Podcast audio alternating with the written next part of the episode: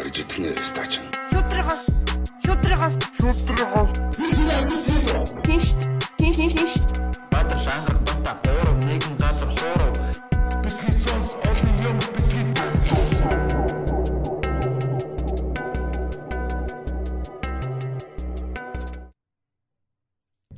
За сайн байцгаана уу сайн байцгаана уу залуусаа та бүхэнд энэ өдрийн мэндийг хүргэе. Битгий сонс подкаст видеотой болсон байна. Yeah. Үу. Видеого солиорой. Манай бас одоо нариулагчтай болсон байгаа. А, Нариулагч. Чингүү. За тэгээд бид нар ч одоо нэг сар одоо нэг сарын дотор видеотой болно гэсэн тэгээд яг алдахын тийм тий яг алдахын ирмэг дээр тэгээд нэг видеотой боллоо.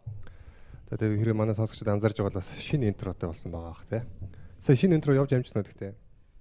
Окей. Би явж байгаа шүү. Яг шинэ интротой болсон байгаа. Тийм. Айгу хипхоп болсон байгаа. Тийм нэлээ тийм догшин тий. Тий. Тийм битээ. Тэгээд Хуучин одоо интроны асуудал болохоор яг нөгөө би анх нөгөө royalty free одоо буюу ашиглахад үнэгүй хөгжмүүдээс одоо сонгож анх хийжсэн. Тэгээд тэгж явахдаа нөгөө хайж явж хагаад royalty free биш хөгжим олоод хийцэн. А тэнгуүт яг нөгөөх нь болохоор хүний одоо зохиогчийн эрхийн асуудалтай. Гэтэ яг тэр цаанаас нь яг бол бид нарыг нөгөө тэрийг аав маа гэж хэлээгүй л дээ. Гэтэ зүгээр яг хуу зохиогчийн одоо наач тийм- минийх шүү л гэж. тийм юм байлээ. Тэгэхээр яг шинийг одоо бид нэр яг хийсэн байгаа. Хуучнаасаа тэгтээ бас яг темплейтүүд ашиглаад те. Тий. Манай Бата манаас их голлон хийсэн байгаа. Окей.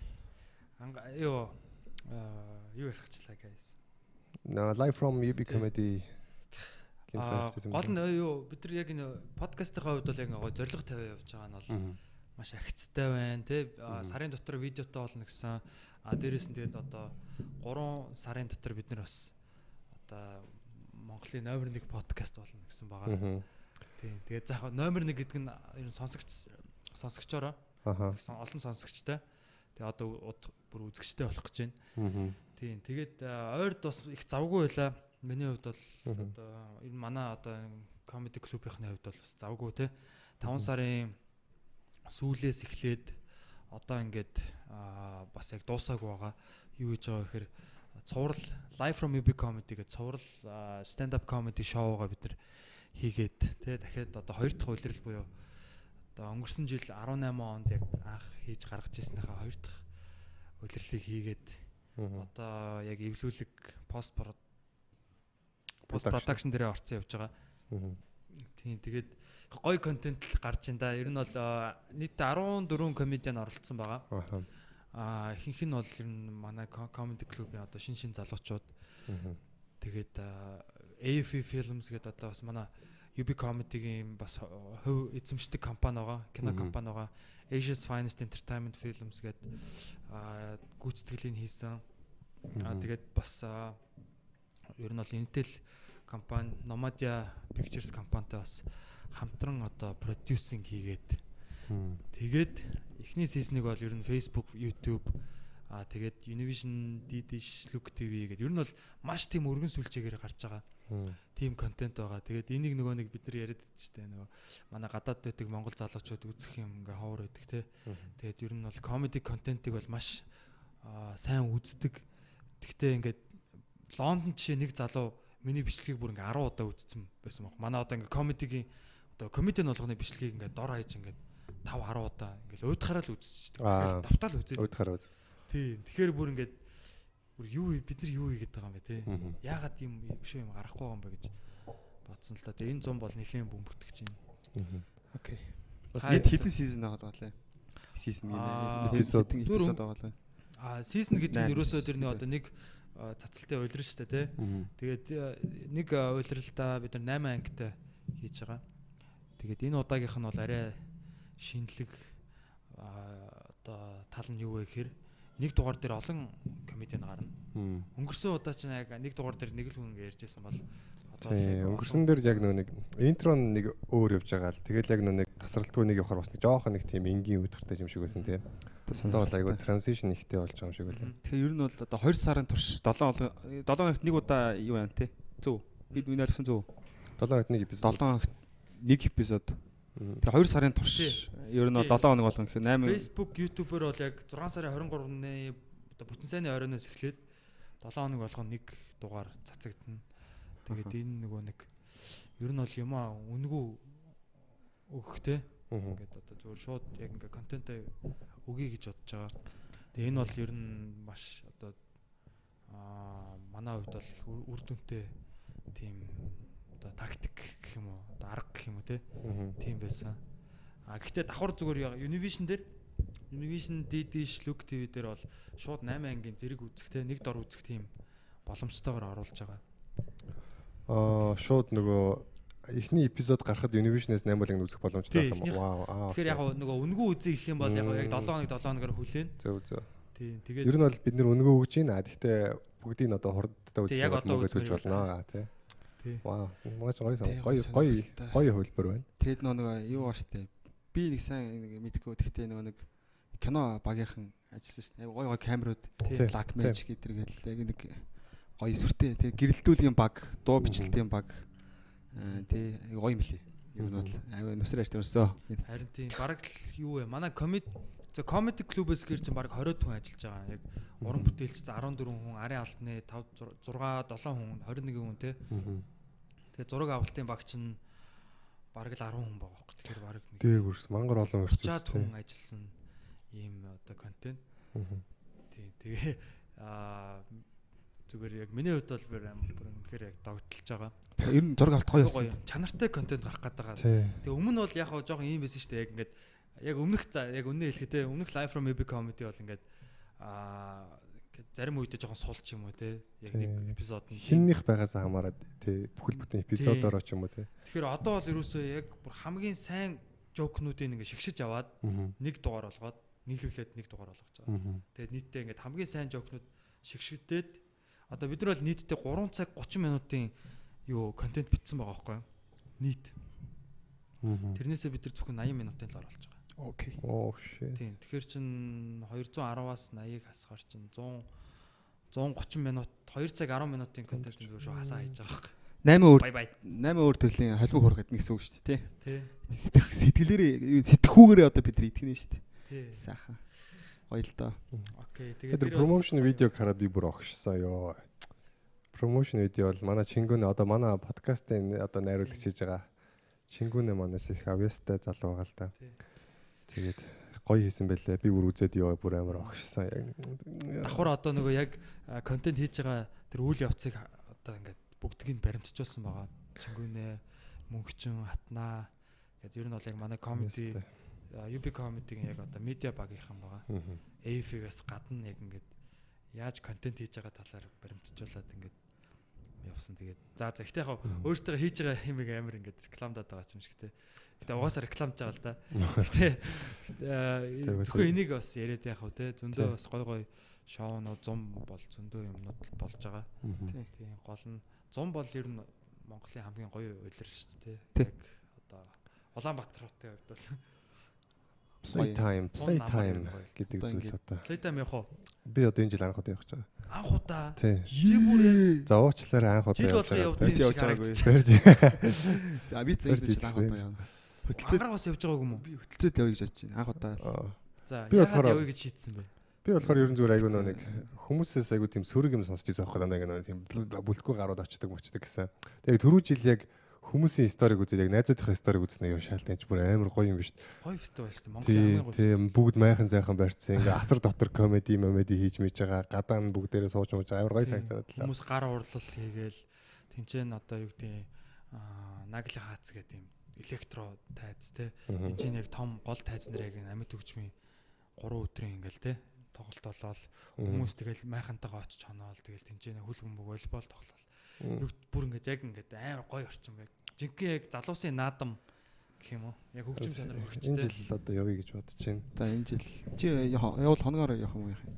Аа мэдгүй тухайн нөхцөл байлаас болно да. Хонол бас гоё л авах нэг орой ч гэсэн те. Мгм. Нэг шөнө хонол хоёр шөнө доторх байх л та. Би бас нэг шөнө Хүмүүс ч нөгөө нэг- үе бол зөндөө зөндөө биш. нөө нэг юу яадаг гэсэн тий. Бороо орож мараад. тий. Майхан цайхан андуураад ороо онццоо гэдэг тэр гэсэн. Би Тэр- андуур тэр- ан- би ч нэг майхангаа очиод андуураад майхангаар ороочтой. Майхангаа очиод андуурдаг. Андуурж ороо онцтой. Зөв майхан руугаа андуурж болох орохгүй бол тий.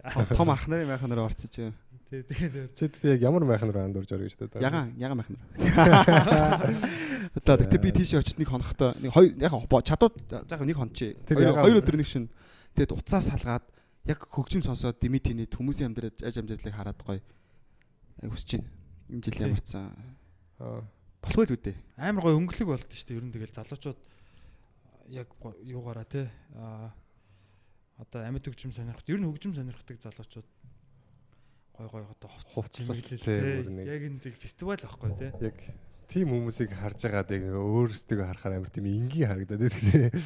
тий. Жиг хавар намар гангалдаг гараач тэрэн дээр яг тодлоо гангалаад очтын шиг л шүү дээ. Айгоо. Хүмүүс байх юм. Үүлэх залуучуудын гоё найт бол За тэгээд энэ дугаарынхаа ихэнд нөгөө түрүүчийн дугаарын комментуудаа онцлох хэрэгтэй байгаа. oh yeah. За манай залуучууд бид нар гол комментуудаа одоо энэ юунаас л YouTube-ээс л харж ин л та гэтээ Тийм, ер нь бол комментууд бол яг YouTube дээр л байгаа шүү дээ. Бос дээр. гадна зүгээр сонсож байгаа хүмүүс зөндөө байгаа бах тий. Тийм. Би нэг комент онцолч энэ чим баяр пүрвсөх гинэ. за. Тэр намайг ингээд энэ ангарагт гэхдээ яг Элтон Джоны залуугийн дүр байна л шүү дээ.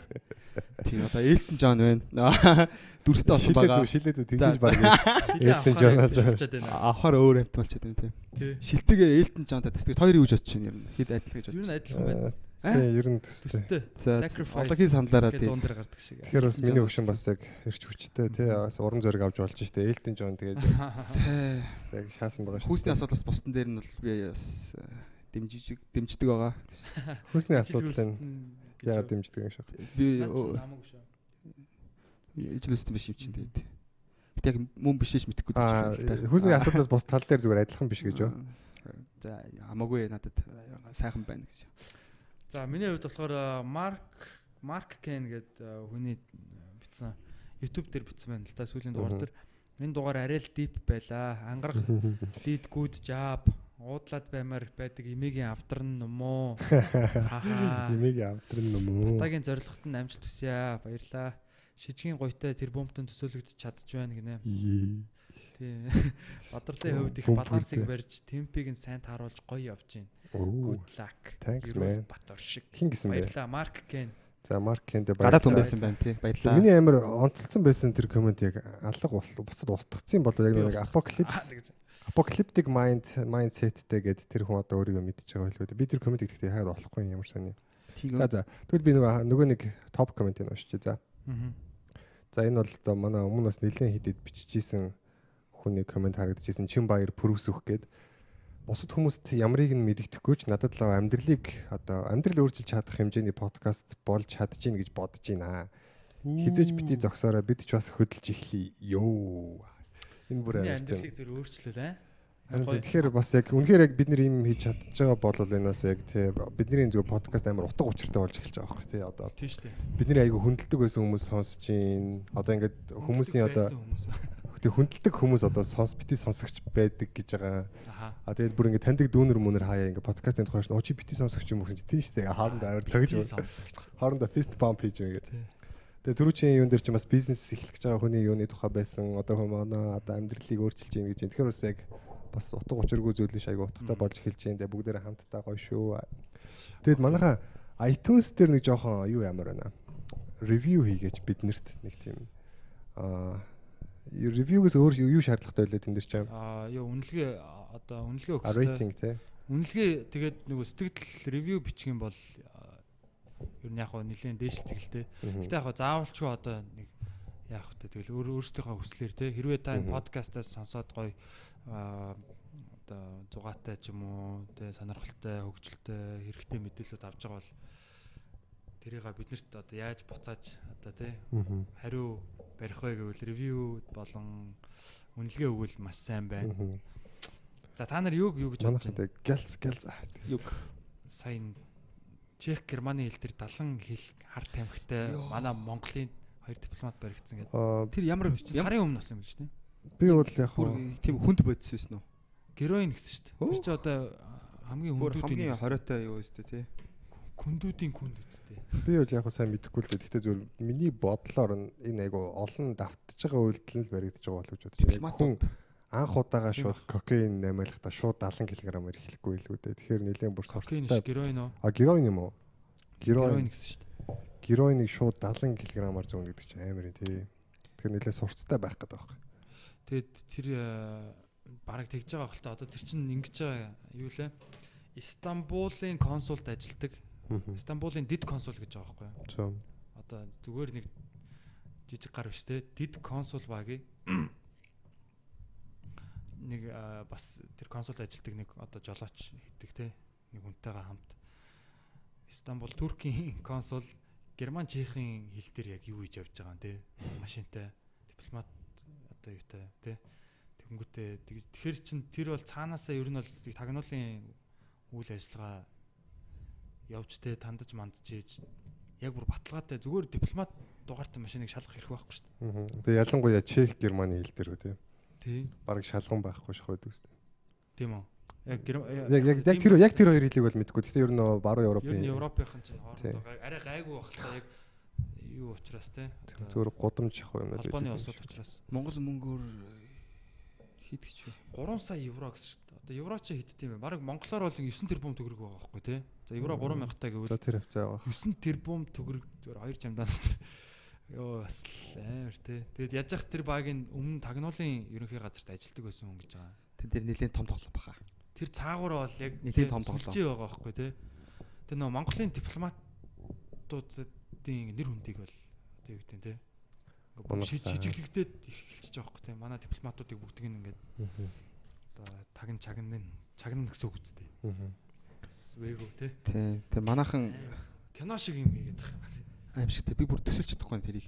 Гэтэ би бол яг зүгээр мэдээж ашиглагдаж байгаа л ямар нэг байдлаар тэр хүн чинь ингээд нөгөө хүмүүсийн нэг хараа хяналт гарт орсон байгаа шүү дээ. Тэрнээсээ болоод тийм хэмжээний зүйлсэн багч гэж. Түүнээс яг бас цаана амар том байгуул үү тэр чинь 8 шүү дээ. Зүгээр тээвэрлэгч шүү дээ зүгээр. Зүгээр логистикийн нэг хэсэг. Им чинь тэгээд зүгээр золиосонд манай нэг жоохон Тэр нэг хэдэн хувь мөвийг авд юм болов уу? Аван л та. Каргоны хувь. Гарт нь бүр арцсан тэгээд манай дипломатууд бас жоохон одоо анханасаа тиймэрхүү асуудалтай. Рүүш хийж ийн гэхээр те. Тий. Яас. Энэ бол нэр амар киноны зохиол шүү нэрээ те.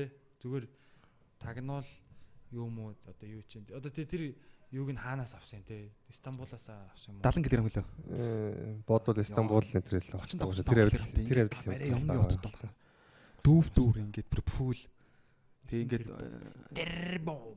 3 сая евро гэдэг бол Европт ч амар их мөнгө үстэй. Тийм шүү дээ. Гэхдээ угаасаа л амар ч амар их юм шүү дээ. Тэгээд одоо одоо нөхдүүд тэгээд гол нь авралгүй болчихж байгаа байхгүй тий. Аа. Тэгээд тэнцэнэ баригдал тентгийн хойл Тий одоо тэгээд цаазаар одоо шийдэгдэж штэ. Одоо матас хийх юм бол эргээд өөрсөндөөс ямар асуудал ирэх вэ? Тийм 3-аас 3 тэрбум зүгээр л тэдэр хувьд бол бас цаана хүмүүсийн хувьд бол зүгээр нэг юу бах тий. Одоо цаашаа юу болох нь те. Одоо бол тэгээд байцаалт авч байгаа. За яг яаж авсан? Одоо яг юу болсон те? Тэр бүх юу одоо ингэж явагдаж байгаа шүү. Тэгэхээр бас Эвгүй те. Ер нь нэг тийм анханасаа ер нь болгоомжтой байхгүй тий. Манай дипломатууд гэхэр нэг тийм болгоомжтой байхгүй тий гэж. Үгүй болгоомжтой хүмүүстэй болгоомжтой байхгүйгээс болж болсон юм биш байхгүй тий. Тэр бол бүр санаатай. Аа би зөв ингэж хэлсэн байхгүй. Анханасаа нөгөө нэг тийм хүмүүстэй харьцахтаа мэдээж нойл хамгийн багт нэгжээс эхэлж хамтарч ажилласан байлгүй дээ. Тэр зөөж байгаа хүмүүсийнхээ юм тий. Тэгээ явандаа ингээд болгоомжгүйгээс одоо хүндрээд 70 тонныг зөөх шаардлагатай болоод тэгээд бас баригдах шаардлагатай болоод Тэгээд эргээд нөгөө хүмүүсээ матах шаардлагатай болсон чинь гэр бүл нь бас жоохон эвгүй байдалд орсон байж магадгүй ч юм. Янз бүрийн нэг тэр цаанаа амьдралаа бас сүрүүлчлээ шүү. Ер нь бол мөнгнөөс бол сүрүүлсэн байна. Тий. Хайрын эмчгтэй. Одоо тэгээд монгол хүн тэнд ингэж баригдахаар бас хайрын л та. Тэгтэл миний өгшин яг юу хийж те тэрийг хийж байгаа юм бэ? Тэр хийхээс өөр аргагүй тийм байсан юм уу? Та яг сонирхол татчаа. Надад л тэгээд одоо цаанаа бол мэдээж том сүлжээл байгаа хэл та тий. Аа. Тэгээд тэр герман германы тагнуулууд чинь бас одоо улс орн руу юу орж ирж байна тий. Монголын хэлээр одоо ингээд 70 кг героин ороод ирж ингээд бодолтой амар амар байгаа сте. 70 кг героин чинь 70 кг алтнаас үнэтэй сте. За арай мэдхгүй. Алтнаас үнэтэй баха.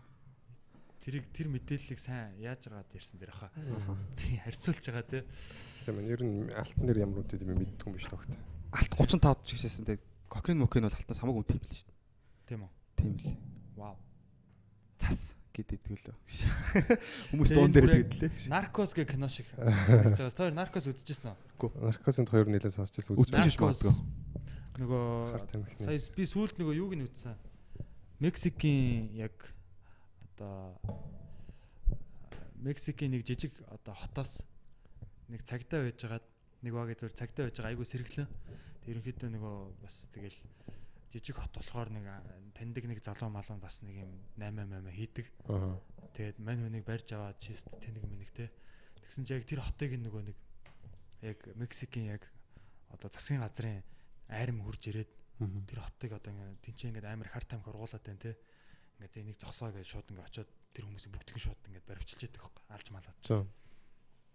Тэгсэн чинь нөгөө нэг цагдаа чинь янгота аа нэг тэр нэг 8-aalдаг залууг нь барих гэж хахад нь өөрөө баривчилж байгаа юм шиг болоод аврангуудаа нөгөө хоёр чи яажснаа бодсон. За за ерөөсөө ер нь би энэ тоглоомыг сайн мэднэ өдр гэснэ.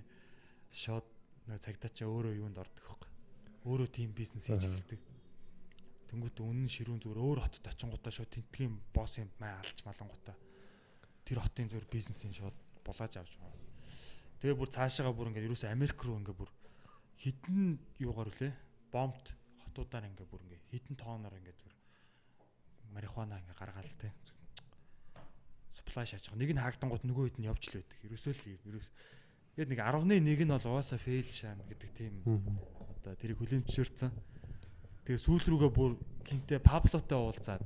Escobar тэ. Пабло Медин Медин картел тэгэнгүүтээ нөгөөх нь юу лээ бас яг тэрний эсрэг талын Колумбийн бас нэг картел хоёртой хоёулантай нь уулзч юм уулзаад. Колумбас нөгөө Колумбод нөгөө нэг кокейна юугаар зөөгдсөн чинь Майамигаар оруулж моруулаад яс тэр нь жоохон ингээд баригдчих маригдаад тэгсэн чинь ерөөс Мексикээр зөөж эхлэгээд. Тэгээд тэгсэн чинь Мексикийн яг хамгийн том тээвэрлэгч баг энэ тэр баг юу болж таар цагтаа байсан баг одоо бүр бүр том болцсон заяа. Бүр нөгөө гаруудыг алж малаад бүх тэр нэг юм жижигхэн юунуудаа одоо тэр бомб татууд нь шүү дээ. Манайх шиг замын үүд гэдэг шиг те. Аа. Тентгийн мафийн боссуудын бүгднийг нь одоо ингээд цалинжуулаад те. Хов өгөөд ингээд ингээд 5 6 хотын гаруудыг ингээд баттцсан. Өөрөө ерөөсө бүх юуг нь хамгийн сайн ургуулдаг продакт ургуулаад тэрийг яагаад бүр тэр бол жинхэнэ яг бизнес юм байлээ. Яг амар бизнес. Тэгээ одоо Америкууд чинь яг тэр нөгөө юугаа яаж аа Мексикээс тэгэж амар юу орж ирээд байдаг учраас одоо тэр канабис эднэрээ зөвшөөрж те арай нэг Мм. Тэгэхгүй бол яалтчгүй авна. урдаас орж ирнэ эсвэл баг өөрөөсөө дотроо үйлдвэрлэн гэсэн юм баг хоёр сонголттой юм амар байгаад идэг. Мгм. Саний үйл явдал одоо нийтдээ хэдэн сизон хэдэн эпизод дээр гарч байгаа. 8 9 10 эпизод. А нэг нэг сизон юм уу те? Тий, нэг сизон дээр. А тэгвэл айгу сунжирдгуу кино юм шиг байна те. Тэрийг үзмээр санагч. Үзмэл. Тэг бүр амар хурд нөгөө нэг өсөж дивжиж байгаа байхгүй. Хүн зүгээр нэг жижигэн тосгоны цагдаагаас хотод очиод тэр хотыг яагаад тэгээд нөгөө гол нь тэр үе тухайн үедээ нөгөө нэг э, өрсөлдөгч тэр мафиудынх нь ургуулдаг байсан тэр юу нэ айгу чанаргүй байсан гэд. Тэгээ нөгөө нэг тэр нэг юм яг тэр тосгоных нь ургуулдаг байсан тэр нэг 8 залуу тэр нэг өөр анх авардаг тэр залуу нь өөрөө ингээд сайн ургуулдаг те. Айгу лаг сайн л ургуул сайн сортын юм ургуулдаг юм байна л да. Тэгээ тэрийг бүр тэрнтэйгээ нийлж жагаад бүр ингээд амар яга цагтаа бүх тэр цагтаа тэр нэг харт тамхитай тэмцэх хилцс мэлц бүгднгийн цалинжуулдаг. Мань хүн зүгээр босс. Тэгээ бүр яг картел шааж байгаа. Ким байд. Тийм. Сайн Bad тэгсэн чи ингэсэн шүү дээ. Яг яг за энэ сэдвийг яг хитрхи их ярмааргүй байна л да одоо. Бас Сурталчилгаа, болох гэж магадгүй. Тий. Гэхдээ яг нөгөө залуучууд болгоомжтой байгаарэ гэсэн үднэс те. Тиймэрхүү хүмүүстэй битээ орооцолтоорой те. Яг юу гэдгийг бас тий ангарахын хилдэг шиг болгоомжтой байгаарэ гэдэг үднэс те. Болгоочтой байхгүй дээ. Тий. Өөрөө ухаантай байх. Монголд бас тийм юунууд одоо гадаадын гадны бүлэглэлүүд бас байдаг болцсон л гэж хэлээ л дээ. Тийм гэж сонсон. Тий одоо Оросд Марсос бол ч байсан зүгээр миний нар Хятад те энэ том хоёр бол ойлгомжтой. Энэ зүгээр цуу яриа л да зүгээр. Гэхдээ би яг тийм сонсч айгу make sense санагдсан л да зүгээр яг. Одоо хууль хүчний байгууллагын одоо тийм нөө том том хүмүүсийн хүүхдүүдийг нь айгу хуруу татах гэж оролддог нэг тийм бизнес хүмүүс. Тэгээд нэг нэг тэрднийг оруулсан хойно яг нөгөө хууль хүчнийхээ хүмүүст бас нэг одоо нэг ер нь нэг тийм одоо чиптэй болчдаг харьцах. Одоо тоглолтын одоо солилцох юмтай гэх юм уу? нэг модтой бол Тийм тийм тийм нэг мод тийм хөзөртэй тийм. Гэдэг гэж сонссон. Тэр байж бол магадгүй л юм санагддаг надад бол. Яг тэндээс нөгөө миний жок эхэлчихсэн аахгүй нөгөө нэг хар тамхинд орохоос айдгаа угаасаа хар авах мөнгө авах гэдэг чинь яг би яг тэрийг уншичаад сонсч бодож байсан. Одоо хин л намааг нэг ороод татдаг гэж шүү дээ. Гэтэ мөнгөтэй бол авахар байх нэ. Тэр жок жокны логикоор бол тийм шүү. Тэг яг мөнгөтэй болвол яг авах хэсэг нь бол тодорхойгүй. Гэтэ яг мөнгөгүй байгаа учраас авахгүй нь тодорхой гэсэн л утгатай байсан л да. Тэг яг зүгээр тийм юмнаас анханасаа ер нь зүгээр л хол байх те яг зүгээр л тэр чинь юу гэдэг юм яг сонголт хийх байхгүй те яг зөв сонголтоо хийгээл эрүүл амьдрий те нөгөө уурыг барих хамгийн сайн арга бол одоо уурлахгүй байх гэдэг. Яг уурыг яг нэг тесэрсэн өнд барихад бол амар хэцүү гэдэг шиг хар тамхитай бас яг тийм байхаа л гэж бодож байна. Зуршил те хорт зуршил. Яг анханасаа ороогүй л ер нь айгу зүгээр бол яг донтолтол ер нь амар холол гэж бодож байна. Зүгээр арх тамхинаас гарах гэж хүмүүс яадаг үлээ те. Тийм шүү дээ. Одоо уус нэг арх уух чинь шаарддаг шүү дээ.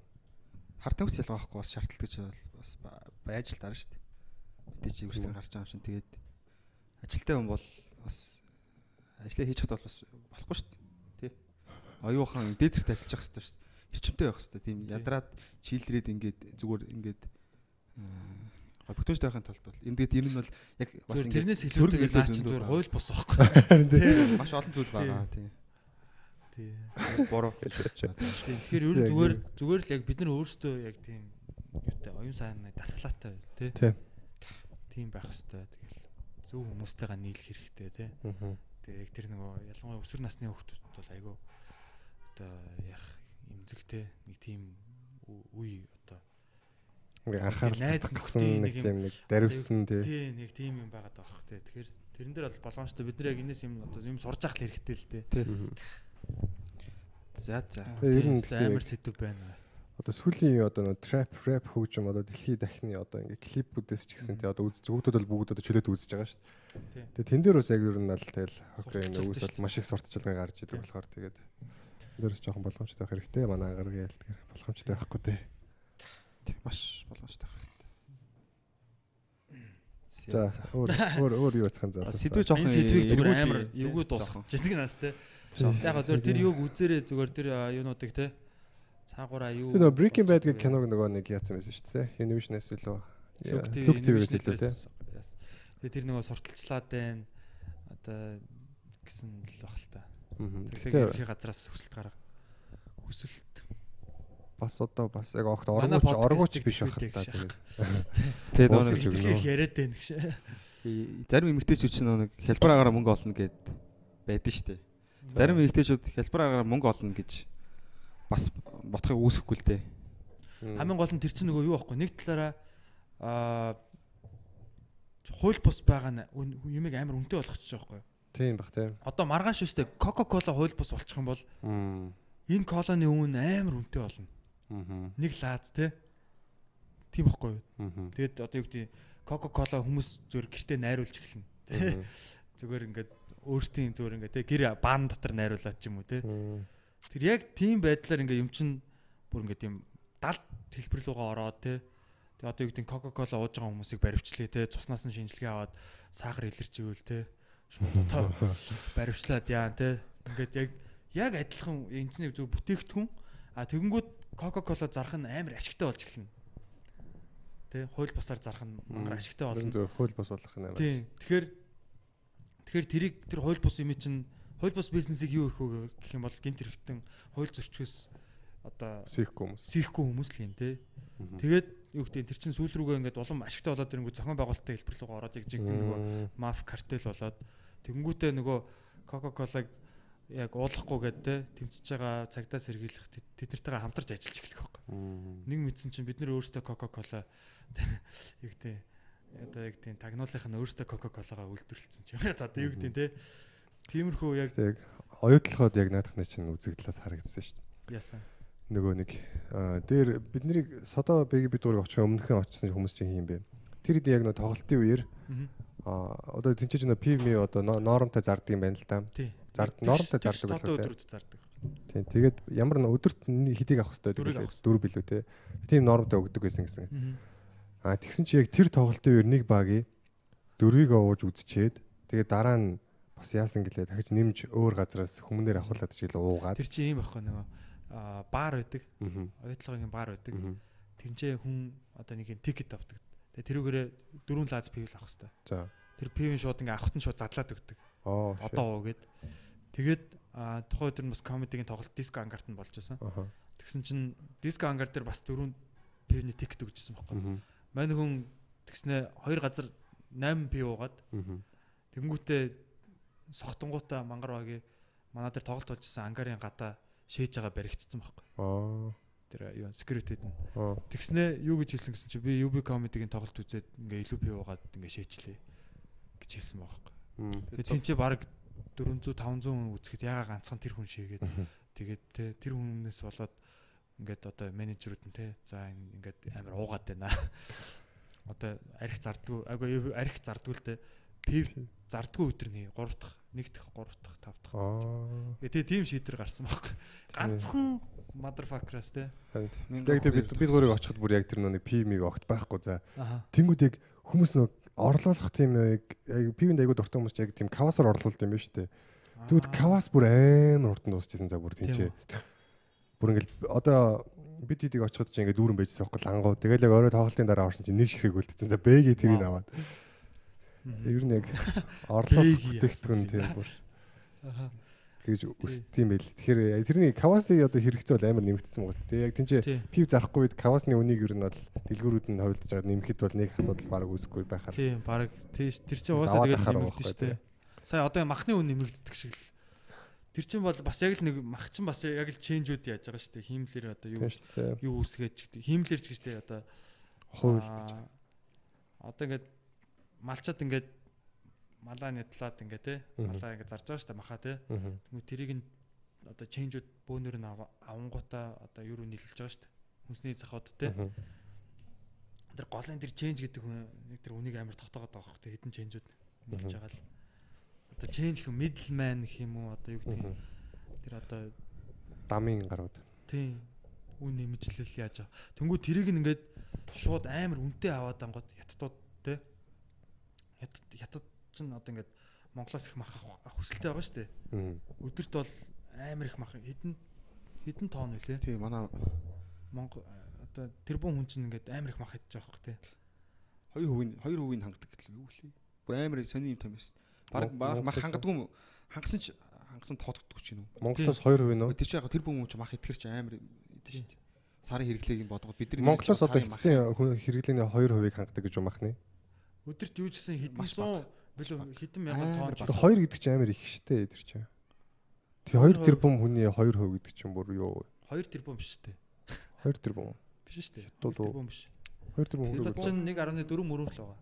Тэгтээ 1.4 тэрбум хүний 2% гэдэг чинь амар үст. Тий. China's population Тэд 100-аас 2. 1.3 386 гинэ. Аа. Өсөлттэй л байгаа юм байна.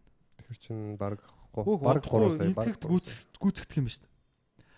Тэгэхээр яг одоо нөгөө хамгийн гол нь манай малчид одоо энийг яг яах хэрэгтэй юм шиг байна.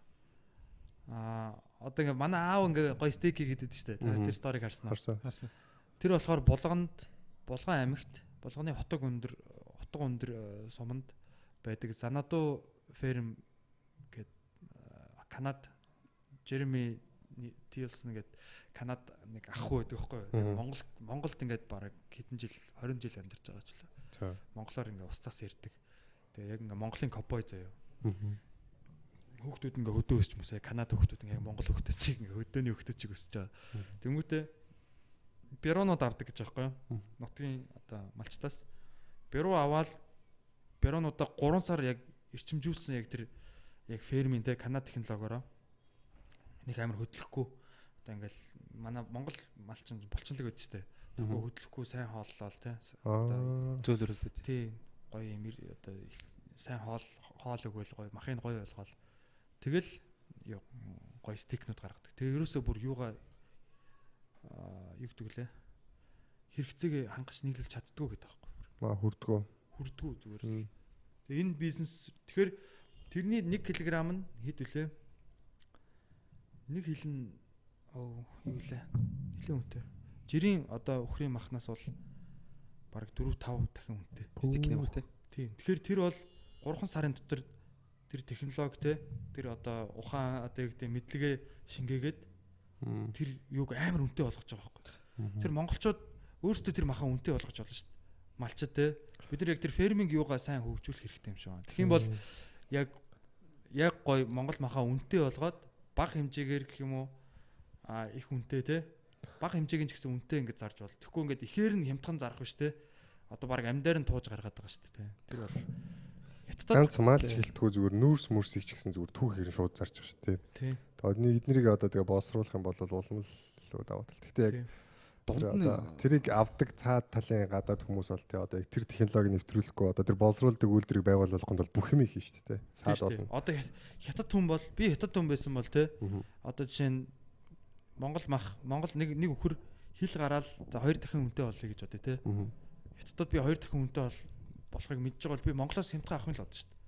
Би тэр аль хэдийн тэр хүн Монгол малчин фермдээд ингээд гой болгоо те пакетлаад ингээд үнэтэй болгоцсон юмыг би авахыг хүсэхгүй шүү дээ. Мгм. Яагаад би хямдхан мах махыг аваад өөрөө боловсруулад өөрийнхөө юуг нэмэн өртгийг шингээгээ те би өөрөө их хувийг авъя гэж бодсон шүү дээ. Тэгэхээр тийм чин угаасаа хятадууд Монголд ирч яахыг хүснэ юу гэдэг лээ. Мал аж ахуй эрхлэхийг угаасаа хүснэ. Энд одоо са өөртөө үржүүлээ те яг одоо нөө өөрт одоо өөртөө л яг суурин иргэншилтэй те ха дахиад үржүүлдэг хүмүүс ч бол яг тэр сэтгүүгээр ягаал тэгэл манайх бол арай хитрхи юм нөгөө нэг юу харагдаад байгаа хөх те? Нээлттэй ингээд нэг юм боломж харагдаад. Бид нар өөрсдөө тэрийгээ сайн. Одоо комеди ч гэсэн адилхан ш тэ зүгээр бид нар ингээд эргэн тойронд болж байгаа үйл явдлуудыг гой толгоогоор тэ сайхан хүлээж аваа боловсруулад нэмэн өртөг шингээгээ дээрэс нь камераар тэрийгээ бичиж аваад ингээд хүмүүс бэлэн бүтээгдэхүүн болгоод зарж тэ Мгм. тэр бол адилхан баг Жок. Жок бол надад яг нэг тийм модон дээр ургаж байгаа тийм борхцоо шиг санагддаг шүү дээ. Хүмүүс нөө нэг самар самарнд явдаг. Би самарнд явж үзээгүй л дээ. Гэхдээ яг бүх шиг нөө нэг юу дамжлагуудын тухай сонсч ирсэн. Тэг ингээ байгальд угаасаа жок гэдэг чинь өөрөө байж идэг. Тэрэн шиг яг жокны сэдвүүд бол угаасаа амьдралд яг өөрөө байж идэг хөөх. Тий. Тэгээ бид нэр тэрийг очиж аваад а тэгэнгүүтээ тэрийг нөгөө яг тийм нэг борхцооноос нь салгаад хуурж мордог гэж байгаа тий. Тэгээ яг нэг тийм идэхэд чөмхөд бэлэн болгоол яг чөмх чөмхийн өмнөхөн дээр л өгөл гоё. Бас яг чөмцөн самар бас нэг тийм өөдөртэй байдаг тий. Тэр хитрхи бас нэг тийм бэлэн болгоцсон жок бас тэнийг юм шиг байна. Тэгэхгүй яг нэг жоохон боддож ойлгохдаг тий. Жоохон боддог тий. Тэгэл амттай Тийм тийм байл амттай бол гэж бодож байна. Тэгж надад санагдаад идэв шүү. Тэр ер нь Монголоос гаргаж байгаа юмнуудаа бид нар яг аль болох эмчээний өөртөө яг те Тийм тий. тэг ерөнхийлөгч одоо хэлээлээд ш бид нар өөртөө эмчээ юугаа ингээд гоё бэлтгэхэд гаргая те гэл яг хүм ер нь бизнесмен хүмүүс бол тэгж л бодож байгаа л та. Би бас яг би бизнесмен биш л дээ. Гэхдээ нөгөө Fair and Frenzy гэдэг тоглоом байдаг шүү дээ. Тэн дээрээс орсох. Аха, Яг сүү чигээр нь зарахаар маш хямдхан. А тэрийг жоохон Бяцлаг бэлсруулаад тийм бяцлаг энэ төр болгонгод амар үнэтэй. тийм. нэлээд үнэтэй болоод Өндгөө шууд зарахгүйгээр шууд бейкери болгонгуудаа бейкери өнд гурил авч бейкери хийнгүүтээ зарах юм бол хамаагүй үнэтэй болдог. өндгөө дахиад олгоод зарах юм бол бас те. Тийм тий. дамжуулсан мал. Тий. Гэтэ манай энэ махнууд нэр яг ингээд би ингэж боддог байхгүй нэг ма- манай малчин ингээд гоё мэдлэгтэй. Байх юм бол яг болчоон сатаад байгаа л та. Мэдээллийн хоцрогдсон байдалтай болж шүү. Яг ингээд хэрвээ малчны гар дээрээс манай гэрийн хөргөгч рүү орох юм бол энэ бол яг миний амьдралд бол айгүй баг сатаа болно гэж бодож байгаа. Мм. Тохоод тохирсон бүтээгдэхүүндээ л таарсан үнэлгээ. Дунд нь 2 ченж орчих юм, 3 ченж орчихор чинь би тэр э, маха ингээд э, яг хүснээрээ ингээд бас хангалуун биш байхгүй аль аль талдаа хожихгүй байхгүй. Ягаад Тэгэхээр энэ олон ченжүүдийг яг манай малчид чинь чиний цагийг хэмжиж чинь чиний амьдралыг хөнгөлж өгч байгаа юм шиг. яг хөө зүгээр ингээд манай малчдын гар дээрээс авах боломжийг бол малчид бүрдүүлж болох байхгүй. Өөртөө дэлгүүр өрөөд үү?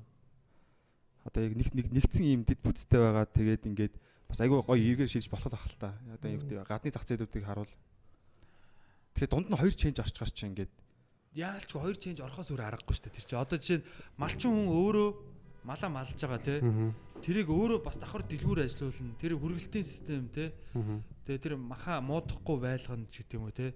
Тэр үе шатуудыг тэр хүн ганцаараа хийж нэгдсэн ч малчд яг тэгж нэг яахгүй юм шиг. Хэцүү гэж юу? Тийм Тий. тийм. Ер нь нөгөө нэг ченжүүд гэдэг юм чинь зүгээр аясаараа ингээд үүсээд байгаа байхгүй яг. Тийм уусаа шаардлагаараа. шаардлагаараа те. Эдийн засгийн шаардлага. Гэхдээ яг нөгөө нэг юу л юм шаардлагаар ч. Нөгөө цахим худалдааны систем чинь бас тэрний шийдлэл юм байл л дээ. Яг нөгөө өмнө нь одоо ингээд нэг одоо бараа үйлдвэрлээд а тэрийг ингээд бөөний үнээр нэг газар руу өгөө тэр нь ширхгийн үнээр зардаг шүү дээ тий. Тэгэхгүйгээр одоо онлайн юугаар одоо тэгж шийдэх боломжтой л байд юм билээ. Нөгөө солонгос нэг ажил хийж нэг хамт ажил хийсэн нэг залуу тийм бизнес эрхлэх гэж байгаа тухай ярьжсэн аахгүй амар тийм юм passionate ярьжсэн. За. Гэтэ одоо яг манай малчид одоо яг тийм захим си- системээр одоо маха зарна гэхээр яг нөгөө нэг хөдөөний одоо орчинд бас интернет энтер ашиглах боломжтой хэрэг байгаа. Гэхдээ яг одоогийн нөхцөл байдлаар ойлгож болохгүй л тий. Үгүй яг Ер нь л чиний Яг- санаа чинь бол айгүй зөв байгаа байхгүй. Гэтэ ферми байдал- ахуй эрхэлж байгаа хүн бол бас яг нэг юм чи хүнд бас ингээд хийж байгаа бүтээгдэхүүн чи өөрөө мах штэ. Тэрийг хүмүүст хүргэн штэ. Тэхийн тулд одоо яг ферм гэж компанид бас тэр өнцгөр хараад яах юм бол илүү бол боломж айгүй бөөс байгаа штэ. тэр чинь тэгэл гацуурт компани юм шүү. Яг одоо яг өөртөө үхрээ үр- ягаал те фермд ягаал өөртөө дэлгүүр гацууртын дэлгүүр те тэр тэр тэгэхээр яг тэр ченжгүй өөртөө тэр ченжийнхаа үүргийг хий- хийгээд арай хямдхан зарж те. Одоо ченжийн нөгөө үнийг жоохон хямдруулаад одоо энэ махны үнийг ченжүүдтэй холбоод бас яриад л байгаа л да. Тэгээ угаасаа тэгэхэр чинь яг тэрийг атгацсан байгаа юм чи яг тэхээс өөр аргагүй шүү дээ. Одоо жишээ нь аа одоо ингээд өгөөж боов биш үү те. Аа. Одоо гинт одоо эн чинь бас л ингээд түүхийн гурилыг ягаал боловсруулаад те. Гурил одоо хаанаас ч худалдаж аваад эсвэл өөртөө гурилаа хийдэг юм уу мэдгүй те. Яг баг бэлэн гурил авч л байгаа л та. Тэр нь илүү одоо хямдхан шүү дээ те. Илүү цаг хэмнэ. Тэгээд тэгж аваад тэрийг евэн болгоод пакетлаад өгөөж гэдэг юугаа наагаад ингээд зарах чинь бид нар гэртээ зүгээр гурил аваад тэрүүгээр боо хийжсэнээс энэ хамаагүй бидний цагийг хэмцсэн байгаа байхгүй. Тийм учраас л энэ үнэтэй. Цаг бид нар цаг худалдаж авч байгаа юм шүү. Ер нь бол тийм яг үндэ би тэр одоо юу гэдэг би ма- хамаатнаасаа одоо өвлийн идшгээд ингээд том пума шиг юм ийм хонь авч болно л доо. Шууд малчны юунаас одоо манай хөвч рүү ирчин гэсэн үг шүү дээ. Гэтэ би тэр махаа чинь янзлан ингээд салгана юу руу хийн. балтаан. аль хэдийн тэр ажлыг хийцэн ченжүүж гэдэг юм те хүнсний захын одоо хүмүүс ингээ аль хэдийн хийцнийхэн дараа нь би тэрийг мөнгөний төлөөд аваа шууд хоолнд бэлтгээд идгээд бэлэн байна гэдэг чинь миний хувьд илүү амар байгаа байхгүй. Зүгээр би тэрний төлөө 10 сая төгрөгөө төлөөч юм уу. Тийм энэ бол яг нөө сүүр иргэншлийн одоо зарчим л болоод байгаа юм л да. Тий одоо бата бол одоо комедийн хүн комедигаа хийж мөнгө оллоо.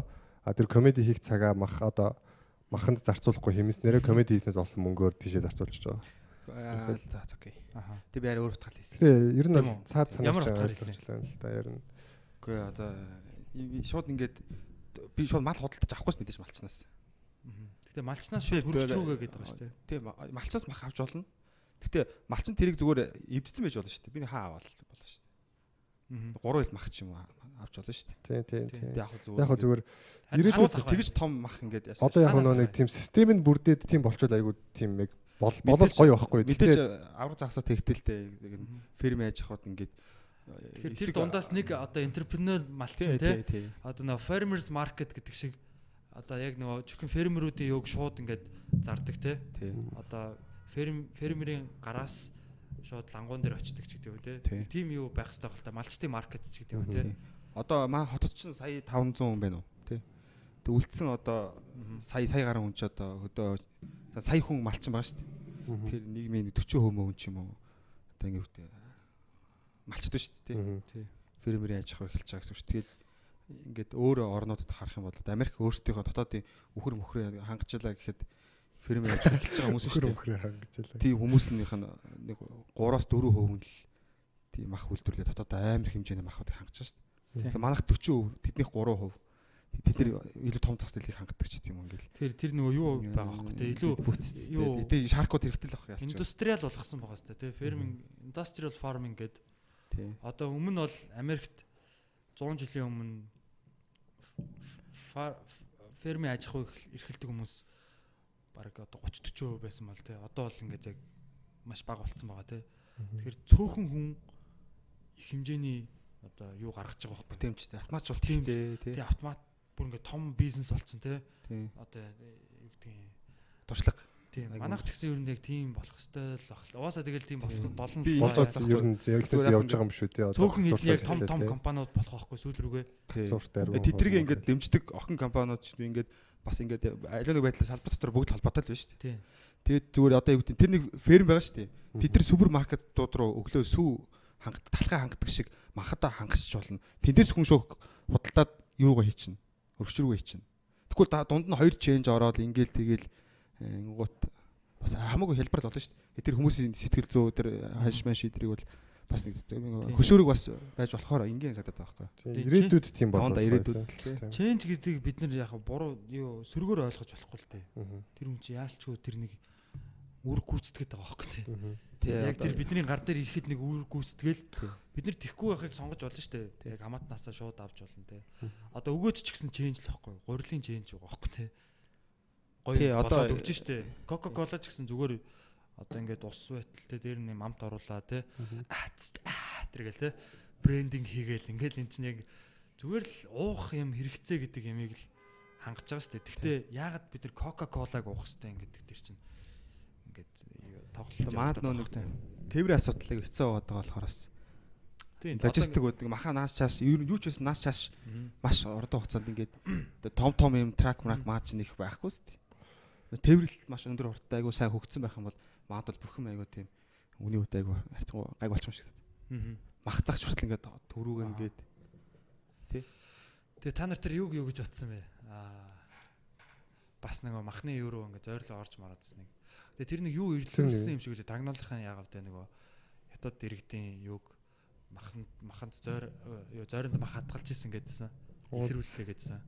Гэхдээ яг зарим нь болохоор яг нөгөө яг яг нядалж ингэж яг нөгөө итгэж зориул ичин зориулааг зориулж нядлаагүй зүгээр ингээд одоо зод модон тогтсон ч юм уу тийм малууд байсан гэж илрүүлсэн юм бэлээ.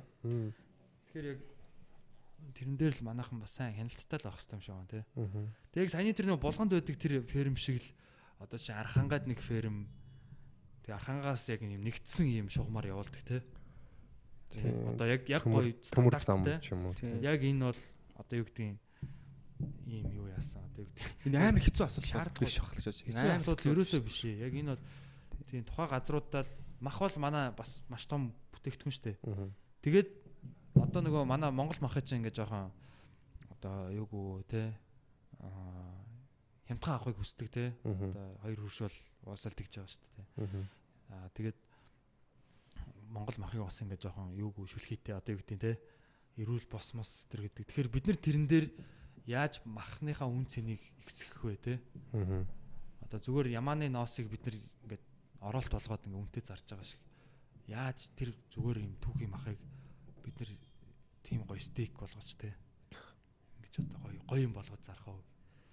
Гэтэ тэр тэр юмнуудыг сайн сурах хэрэгтэй юм шиг байна. Тийм тийм.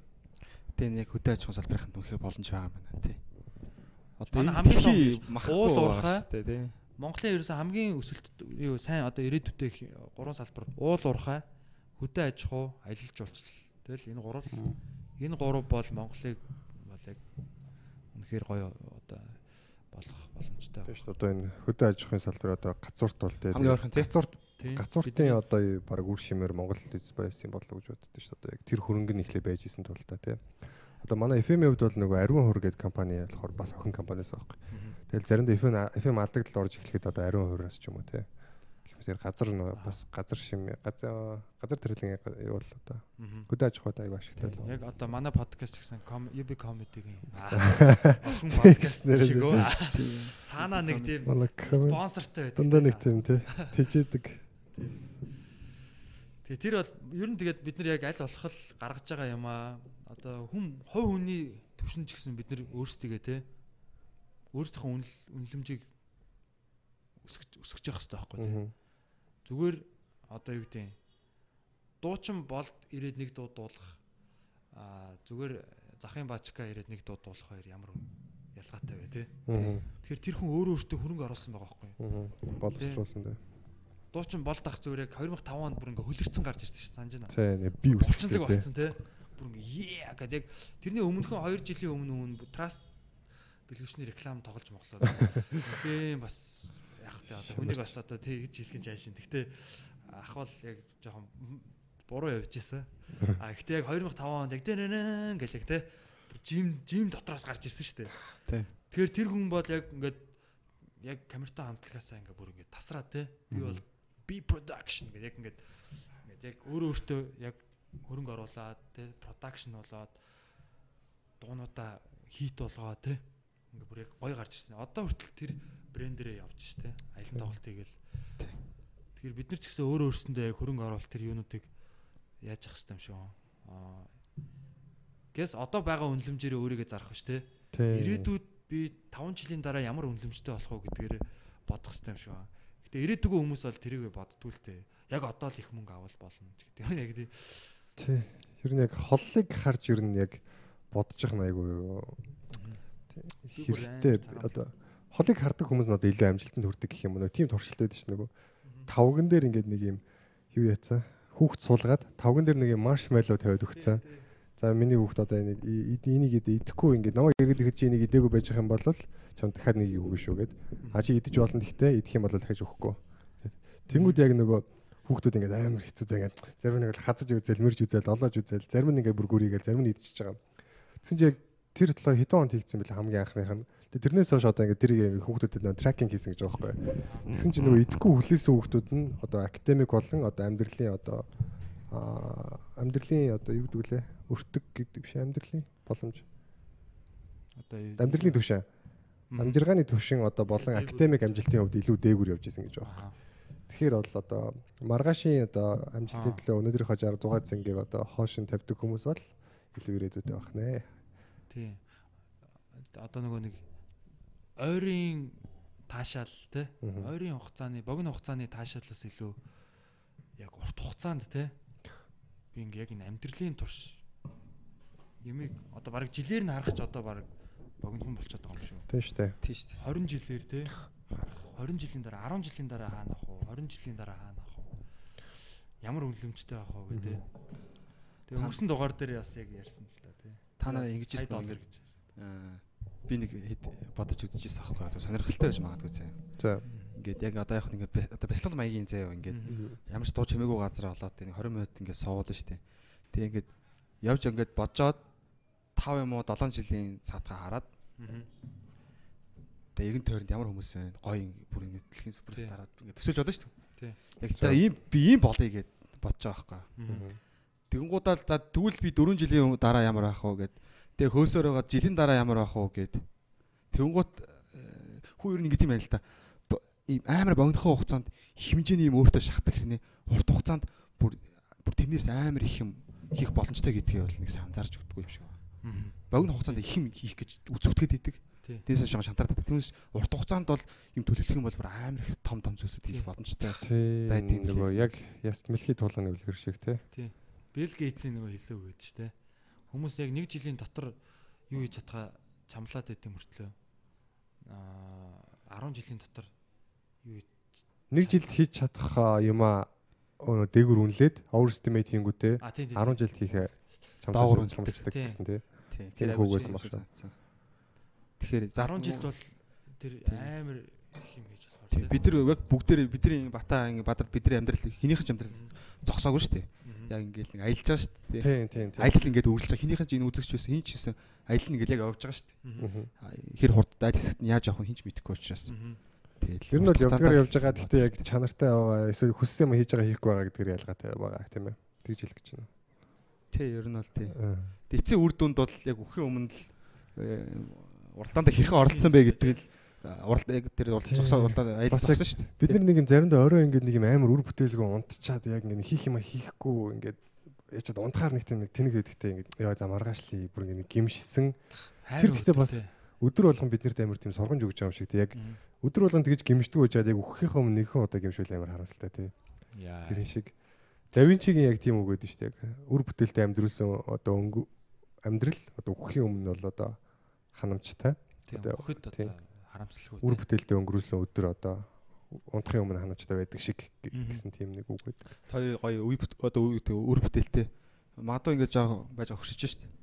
За, Тэрс өмнө жоохон үр бүтээлтэй эрсдэлтэй жоохон сонь сонь юм хийж үзэх бодол төрж ирсэн. төрж. Одоо ч байгаа шүү. Одоо юм экстрим бүр ямар бодлоо байна? Экстрим. Тэгээ манай бата бол яг нөгөө буух юм уу? манай бата бол яг аав аав болцсон болохоор бас арай зөөлөрсөн байдаг болов уу гэж бодоод байгаа. Тийм, арай өөр дээ. Тийм үү. За та хоёрын хувьд. Би бол бүр солиотой солиотой боддог шүү. Хилээд. Би энэ гэхдээ яг энийг бол хүмүүс хүнд хэлж байгаагүй л дээ. Би нөө Wim Hof биш дээ. Тий. Iceman, Iceman рекордыг бол эвдэн гэж боддог. Юугаар? Wim Hof гэдэг одоо нөгөө юун дээр Эверест рүү лөө. Everest руу шорттойгоо зүгээр авирсан за баа Зүгээр гэж. шорттойгоо нүцгэн заяа. Хүл нүцгэн. Тэгээ мөсөн дотор байгаа одоо рекорд нь 2 цаг орчим мөсөн дотор мөстөө усан дотор суусан. Гэтэ би би Мөст Эверест рүү гарахыг бол мэдэхгүй. За мөстэй усыг бол би чадчихна гэж бодоод байгаа. Тэр чинь тэгээд гол нь нэг юм сэтгэл зүүн юм шүү те. Тийм. Тэгээ яаж тэр юм Вим Хофын нөгөө нэг? Техник байдаг байхгүй. Тэгээ тэр нь болохоор ингээд дотроос ингээд халууд өгүүлдэг. А тэгтээ би тэрийг мэдхээс өмнө нөгөө Орсуудын нөгөө хийдэг тийм байгаль нуурын усанд орж байгаа тийм вэ? усанд Харцны усанд ордог. ордог. Тэгээ монголчуудын харцны усанд ордог энэ тэрийг судалсан байсан байхгүй. Тэгээд ямар нэг хэрэгтэй гэж л шүү дээ. тийм амар сайн. Дахлааг бол жинхэнэ нөгөө нэг хүний бие чи өөрөө ингээд яана ингээ хөлдөж өглөөгээд Тийм. дахлааны эсүүдээ ингээ бүр ингээд шахаж бүр төсөөлдөг. манай уу дад гарц ирнэ хар зүүсэнд ортох гэсэн. Тий. Тэгэхээр айгуу Сайн. Би л хүүтийн шүршүрт орж ирсэнээс хойш ер нь яг 6 сүүлийн 6 жил хоёр удаа л ханаад төрсөн. Тэр хоёр нь болохоор амар тийм гоц халдвартай ханаад. Тэгэхээр ер нь ханаад майдын тал дээр бол Наа чи гэдэг амар экстрим юм байна. Шууд мөстөө усан дотор ингээд рекорд ингээд Тэгээ би яг одоогоор бол миний одоо дээдлийн юм болохоор яг зөвхөн өвлийн 1 сард за 2018 оны 1 сард одоо хамгийн өвлийн дүн хүүд үеэр яг гадаа 20 минут байсан. За тэгтээ яг өөдөөд яг юу хийхээ олж чадахгүй тэгээд дууссан л. Сүүлдээ ингээ хамраас ингээ ус гараад эхлэнгүүд нь за одоо бас яг болчих шиг ингээ буцаад орсон. Энэ бол яг тийм хүмүүсийн чадахгүй юм бол биш.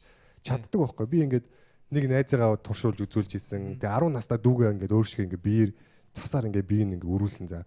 Тэг ингээ хойлоо ингээ гадаа уурс авсаад ингээ гэрийнхэн гайхаад. Тэг манай аав бол намайг их нөө нэг за тэгжээ чи ханаа төрөг 5 жил хэлсэн за бүр ингээ итгэж өгөхгүй бүр. Аха. Тэг яг 6 дахь жил 7 дахь жил одоо яг сүүлийн жилүүдээс одоо ерөөсөө тэнд тал дээр юм дуурхаа болж байгаа. Тэгэд Вим Хоф одоо техниктэй тэгж 2 цаг хийж юм чинь би техник одоо яг хөтөн усанд биш л дээ. Гэтэ хөтөн ус гэдэг чинь хичнээн хүүцэн байсан ч гэсэн одоо саб зеро биш те 0 градусаас доошо биш байгаа шүү. Тэгэхээр чинь тийм За 20 градус градус л байгаа шүү дээ. тий тэгэхээр ер нь нэг тийм амар санагдахгүй. Тэгээ Вим Хоф өөрөө болохоор бүр ингээд потенциалын макс нь тэр биш гэдэг байхгүй өөрөө. Би дахиад энэс удаан байж чадна. Гэхдээ өөрөө дахиж ивдэх гэж тэгж доогоор шатдаг гэдэг байхгүй өөрөө. Аа. Мөстэй усны зөө. Тэгээд төвдийн нөгөө төмө бясалгал гэж байдаг байхгүй бас ингээд биеэр нь ингээд гал одоо түгж байгаа одоо тийм нүг төсөөлөлттэй ч гэлөө. Тэгээд ямар ч байсан ингээд өвлийн үүдэнд тийм хүүтэн ингээд нөтийн юм ингээд гадаа ингээд нөмөрч унт хөвтөд давуу. Мгм. Тэгээд бясалгал хийж байгаад нөгөөдг нь ингээд хатдаг. Тийм техник байдаг. Тэгээ би Ямар ч техникгүйгээр одоо ингэж чадаад байгаа юм чи яг техникүүдийг сурчих юм бол манайхан бүгдээрээ ч юм уу тэг чадна гэж бодож байгаа. Тэгээд. Вим Хоф гэсэн чи яг би саяхан сая 2 сард Вим Хофын хийсэн барь нэг одоо Пошууд хитэн залуучууд очиж нэг кино хийсэн байлээ л дээ баримт кино. Тэгсэн чи тэн дээр Вим Хоф шал өөр болчих. Нөгөө техник одоо юугаа ярих онцлохоо болчих. Одоо оюун санааны хүч чухал гэж яриад байгаа байхгүй. Тэнгүүдээ шууд ирсэн нөгөө дөрвөн залуу шууд ямар ч техник бэлдэхгүйгээр шууд хүүт уусанд оруулсан за зүгээр бодлын хүчээрээ одоо яв гээд. Мгм. Тэнгүүд яг би одоо тэр оноо нэг техникийн замыг туулж амжааг байтал Вим Хоф буцаад ингэ надын юм дээр хүрээд ирсэн байгаа. Зүгээр оюун санааны хүчээрээ гэдэг дээр. Тэгэхээр одоо яг тэр Вим Хофын замыг бол би сайн судлаа гэж бодож байгаа. 100 нөгөө манай гэр бүл яадаг аахгүй Архангай аймгийн аа Эрдэнэ мандал сумд одоо энэ хануу гол голын тий хануу гол урсдаг. Тэгээ хануу голын тэр юу байд юм аа юуны аршаан гэд дотрын аршаан гэд Мм.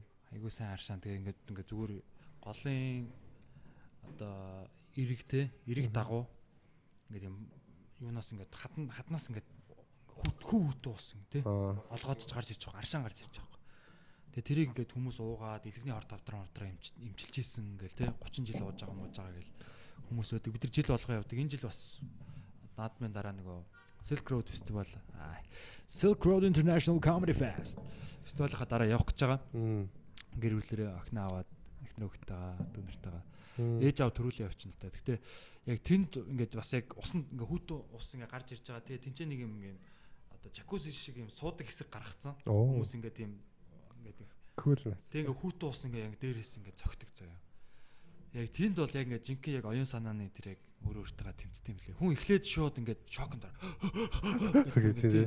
Ингээд амьсгаад авчтал тэгээ сүүл рүүгээ ингээл янгот бүр ингээ час час гэл ингээл амьсгалаа яагаал. Тэгээ ерөөсө тэрийг хүүтэн байх шүү өстө ямар хүүтэн байна гэж аль болох бодохгүй байх. Тий. Өөр юм бодоо. Оюун санаа амар нарлуу хараад ямар гоё юм бэ? Би амьд биш юм биш үү тэргээл те.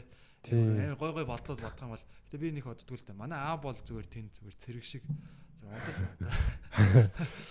Тэгээ ах нар бол бас амар суудаг. Ер нь тийм аавыгаас баг ахт нь имээ зүгээр болог руу зүгээр оруулдаг гэсэн хүчээр. Наад на 100 таалан бол гэдэг. Амар сайн байгаа хөөхгүй дээ тэгэхээр. Амар чирэгтэй. Яг жоохон бахад нэг бие тэмэрийн багт гэж ярьдаг байсан. Хөдөө ингэдэг мал дээр за тийм хөл нүцгэн гардаг заяо. Цастаад тэнгуүтээ ингэдэг явж явж байгаа өхрийн баас нэр гიშж хөлөөд улаацуулдаг байсан ингэдэг. Тэсэн ч одоо манай хамаатны одоо тэр говалтай одоо алтан уулны одоо нэг салбарт өссөйгч бүрд гэж баасан дээр ч гიშгдэггүй байсан гэж байгаа. Бүр ингэ байн хөл нүцгэн цасан дээр ингэ тэгж явдаг байсан. Тэгэхээр бүр хүний тийм потенциал а тийм би нэрээ засмасаар бие арчдаг ч гэсэн яг тэр хөл нөцгөн явах надад амар хэцүү байдаг яг ингээд амар хайрдаг доороос. Тэгээд тэрийг бас яг нэг хайрчих хөлөө хайраад бүр нэг гимтэхгүйгээр бас явах тэр техник бас суралцуул зүгээр юм шиг байдаг эхлээд. Тэгэхгүй бас шууд эрсдэл гаргаад би бас тэгтээ нэрээ үзэж байгаа хүмүүст яг шууд туршиж үзээрэй гэж хэлмээргүй байна бас тий жоохон судалж иж үзээрэй. Тий Wim Hof-ыг сайн судлаарай. Wim Hof гэдэг. I am Iceman гэдэг хүн байгаа. Ер нь бол хүтэн шүршүүрээс эхлээрээ айгуу сайн. Одоо манайхан ч нөгөө нэг ингээ 100 янгот те халуун ус тасрангууд ч те халуун ус Харин тий. Өчг гээд идэв те. Яана би усанд ороогүй 7 хонжин гэх шиг ямар шижгийн юм бэ чи. Усанд оролтоо те. Хүт усанд орохоос ингээ зайлс хийгээл тэгээд ингээ өмхий өнөртөл яваад те.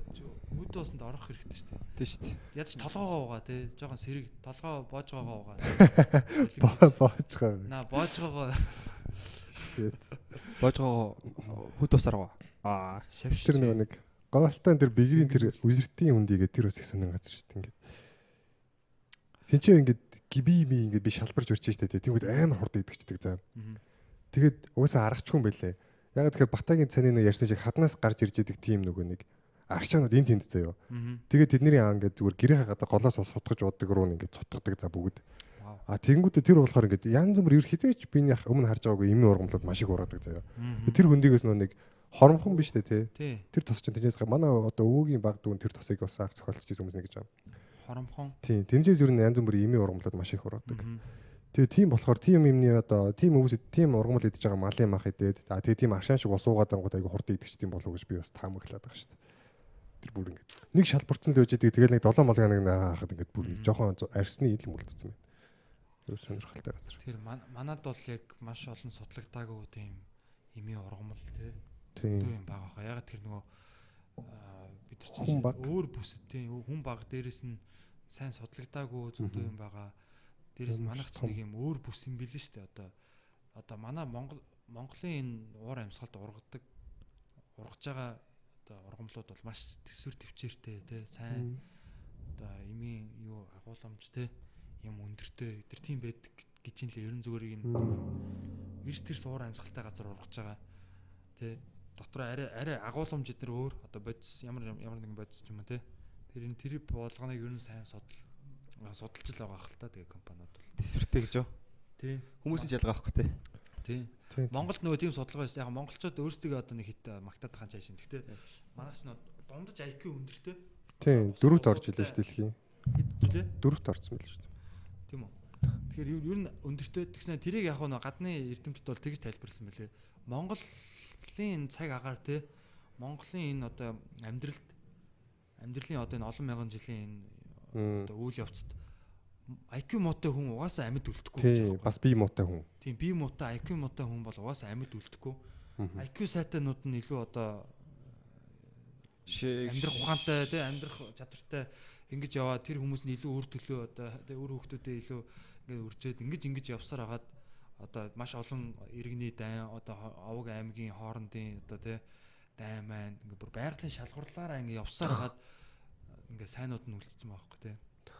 Тэгэхээр бас яг үнэ. IQ муута байхын аргагүй гэдэг бас би тэнхээний хувьд бас сайн байх аргагүй байна. Бас ингээ нөө нэг чиний жог гэдэг чинь ингээ бид нар ингээ машин бариул хамгийн хэцүү хөлбөр дээр нь юу барьж байгаа гэдэг байгаа шүү дээ.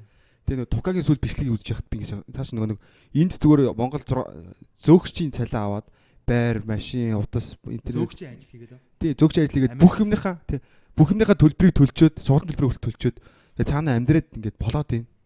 Тэгээ Монголд яг зөөгчийн 600 мянга аваад ингээд явж байгаа шүү дээ. Бид нар ингээд нөгөө нэг айгу бас амар хэцүү хөлбөр дээр нь амьдраад Тийм амьдрал. Энэ улаан удаа тэгээд өмхийн үнэр түгжрэл дээр нь ингээд баамгийн баг цалин тэгээд ингээд мөлжөгчнөө тэгээд стресстэй хүмүүс гээд бид нар энэ нэг ертөнцийн хамгийн хэцүү хөлбөр дээр нь ингээд бас амьдраад ингээд байгаа байхгүй. Тэгэхээр илүү боломжтой газар очих юм бол үндэ бас инээдтэй байгаа байхгүй.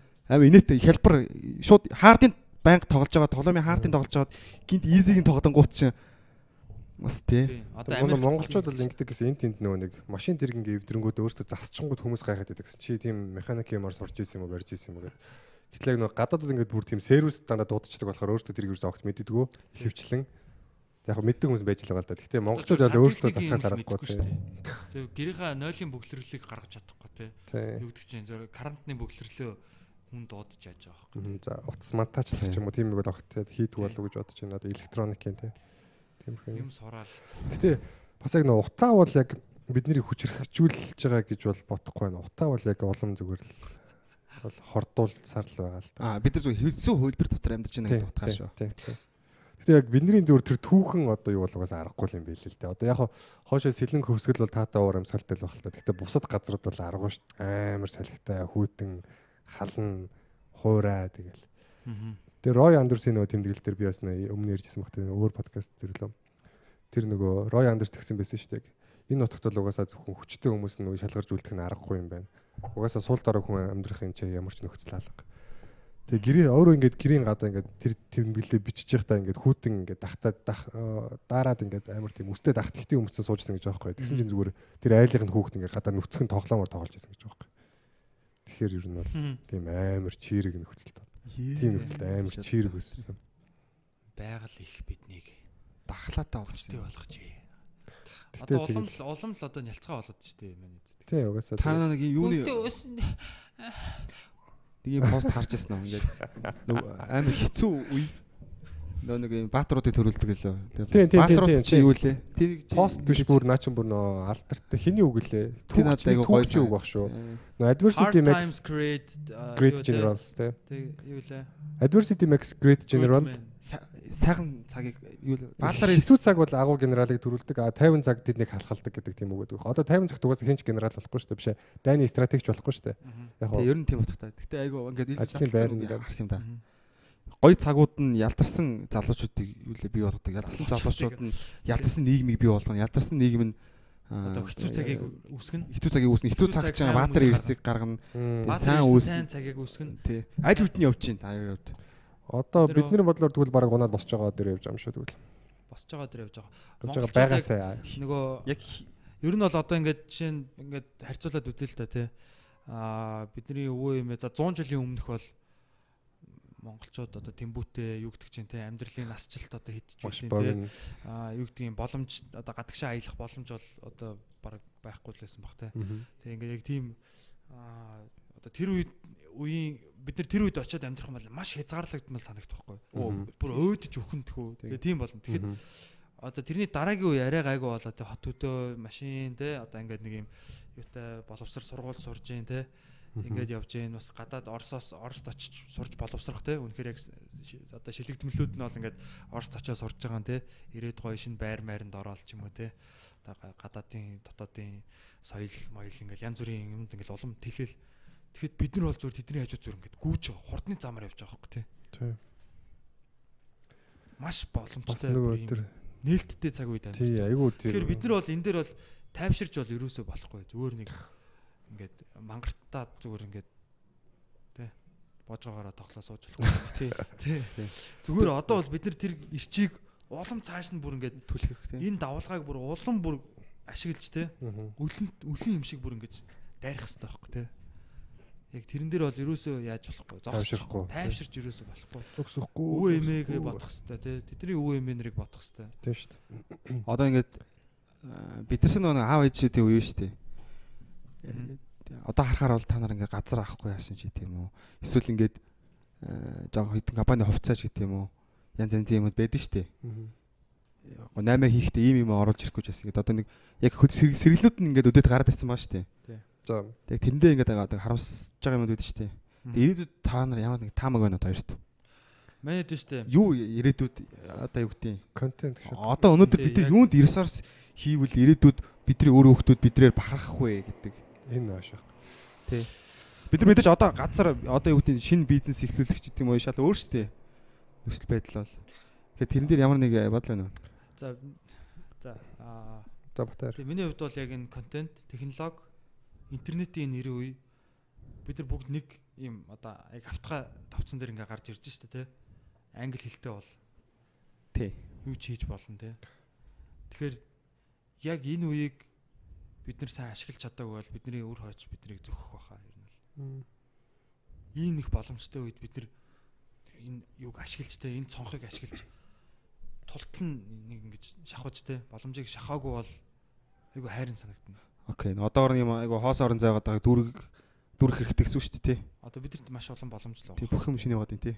Тийм тэгэхээр контент байж болж юм те бид нар өөрсдөө хөгжүүлэх байж болж юм те. Монголчуудыг хөгжүүлж гин гэдэг чинь айгүй чухал байхгүй тий. Одоо биднэрт одоо ингээд яг одоо бид гурван төвшин яг одоо нэг зорилго нэг нэг зорилго байлаа гэж бодъё за. Тэгмэд өөрийгөө хөгжүүлээд явж явах тэр чинь ингээд илүү өөр өнцгөөс харагдаад хөгжөөд явах байхгүй юу? Батлууд. За яг энэ- Юунд энэ дээр ресурс ивэл 10 жилийн 15 15 жилийн энэ дээр ч бүр дараа амар хөндлөн хариулт өгөх гэдэг шүү. За.